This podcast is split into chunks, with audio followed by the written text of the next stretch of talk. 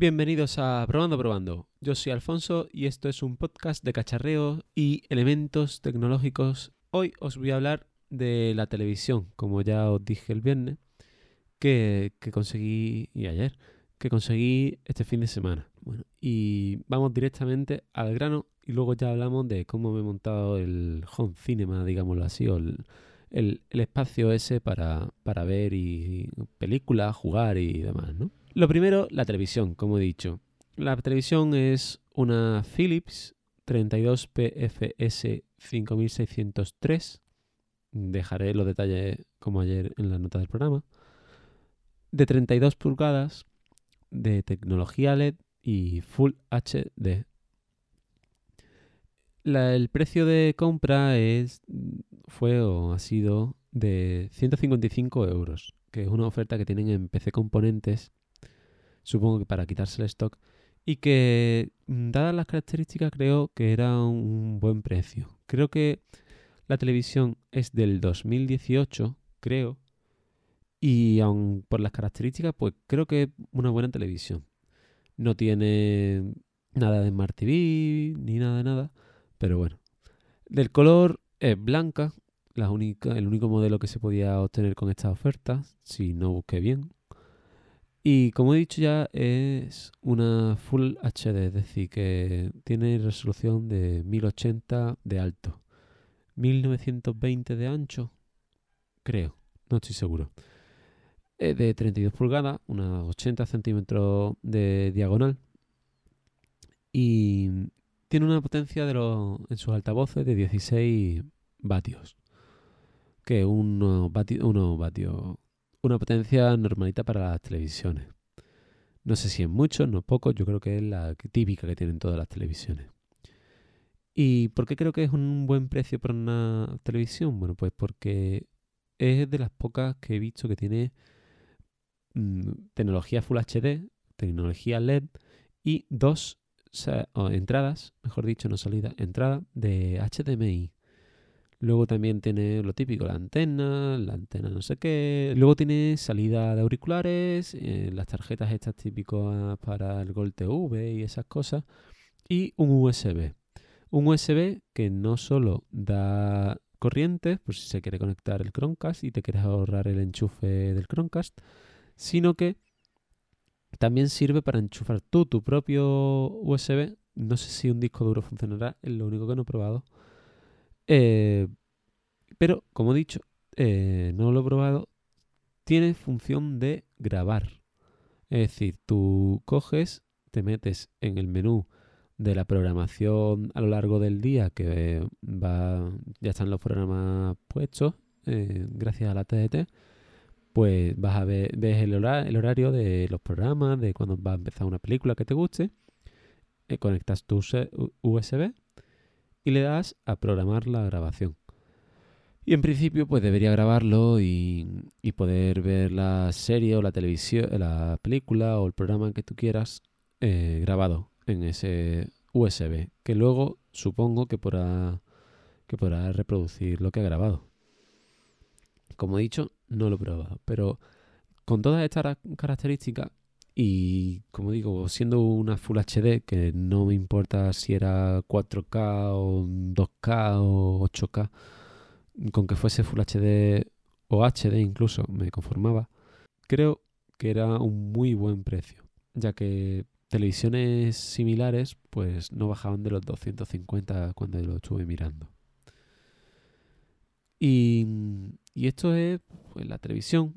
Me he tenido que comprar destornilladores para poder montarle las patas porque no, no tenía destornilladores y no tenía, bueno, tenía uno pero no era bueno para, para hacer fuerza, ¿no? La fuerza suficiente para ponerle las patas. Y ahora pues el hueco, como comenté ayer, el hueco que tenía con solo la pantalla quince pulgadas, pues ahora tengo la, la televisión y ya un hueco mucho más ocupado y, y demás, ¿no? Bueno, pero esto no es lo único que está en ese hueco y he reorganizado todo. Y eh, le he conectado pues el Chromecast y la Raspberry, la Raspberry Pi tres B Plus, que eh, con, tiene una tarjeta puesta con el sistema operativo de RetroPie, en el cual pues tengo juegos clásicos y demás, con rooms como las la de Pokémon, alguna del Zelda. Ahora me, quiero ver si veo y consigo la de Chrono Trigger, un juegazo que echo de menos, y, y cosas así. También pues eh, creo que ya lo comenté o lo comentaré, tiene para ver, pues jugar directamente desde el ordenador ahí en la pantalla, sí, vía wifi, así que guay. Luego también pues en el puerto de la televisión de los auriculares tengo un cacharrito conectado como un hub, un multiplicador, en el que tiene seis entradas distintas de puertos jack tres coma cinco o tres punto cinco, como prefiráis. Uno de ellos va directamente, viene con un cable en el cual se conecta, y ese lo conectas a la entrada o la salida, más bien la entrada, sí, o la salida eh, del, de la televisión en este caso. Y en el resto de, de, de puertos, los otros cinco, pues ya vas añadiendo lo que sea. Yo en mi caso pues he añadido los altavoces a los que quiero enviar el sonido. Eh, le tengo también puesto el Chromecast Audio, y otro más para la, para la Raspberry Pi, por si acaso no transmite el audio por el H D M I, que hay veces que le da por ahí a la Raspberry Pi y no transmite el audio por el H D M I.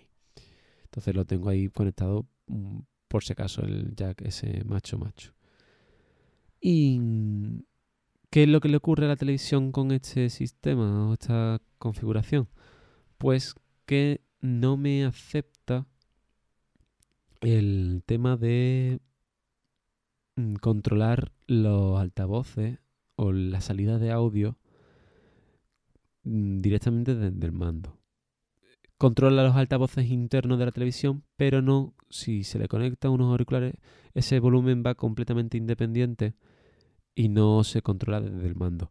Se controla eh, yendo a un, al menú de ajustes, en el menú de ajustes dirigiéndote a la sección de volumen de auriculares, y una vez ahí ya pues puedes controlar el volumen, lo que comprenderéis que es un poquito rollo. Así que estuve investigando, y en principio entendí en las páginas oficiales de preguntas y respuestas de, de Philips que si consigo un módulo que para conectarlo a la salida de audio que tiene la televisión de audio óptico, en principio el módulo convertiría el audio que viene del cable óptico a los cables R C A, los típicos al blanco y rojo, y esto lo podría conectar a los altavoces. ¿Qué pasa? Pues que me interesaría que de, los, que de esa salida también fuese, bueno, no, quizás no, solo de la salida de la televisión al jack y ya está. Me estaba haciendo yo un poquito de lío. Ya pues al multiplicador ese, pues ya le entraría de nuevo la, el auricular, o sea, el, la música desde el Chromecast, por ejemplo, o desde la Raspberry Pi. Y podría en principio con este cacharrito del, la, del óptico, del audio óptico, del, pues conseguir controlarlo. El, la televisión lo, lo reconocería y se controlaría el sistema automáticamente desde el mando cual volumen, no como ocurre con los auriculares, que me, de verdad es la única pega que le puedo poner ahora mismo a la televisión. Este cacharrito que comento pues cuesta en Amazon unos trece euros o así, aunque también lo he visto vía Amazon, pero comprándolo a China, que me tarda veinte días o treinta días el envío, serían tres o cuatro euros, pero bueno. Por no arriesgarme, pues me gastaré los trece euros, y ya cuando lo tenga pues y lo haya probado, os comentaré. De verdad que la televisión me ha parecido una buena oferta, y, y es algo que necesitaba ya prácticamente, y creo que, que ya por lo menos para ver la serie y, la, y la, las cosillas así, jugar por ejemplo en una pantalla grande, pues me viene bien. Y poco más. Si queréis comentar algo, pues podéis hacerlo, como ya sabéis, en Twitter y en Telegram, buscando Fonso barra baja S. Y nada más. Un saludo. Muchas gracias por escucharme. Y nada. Chao.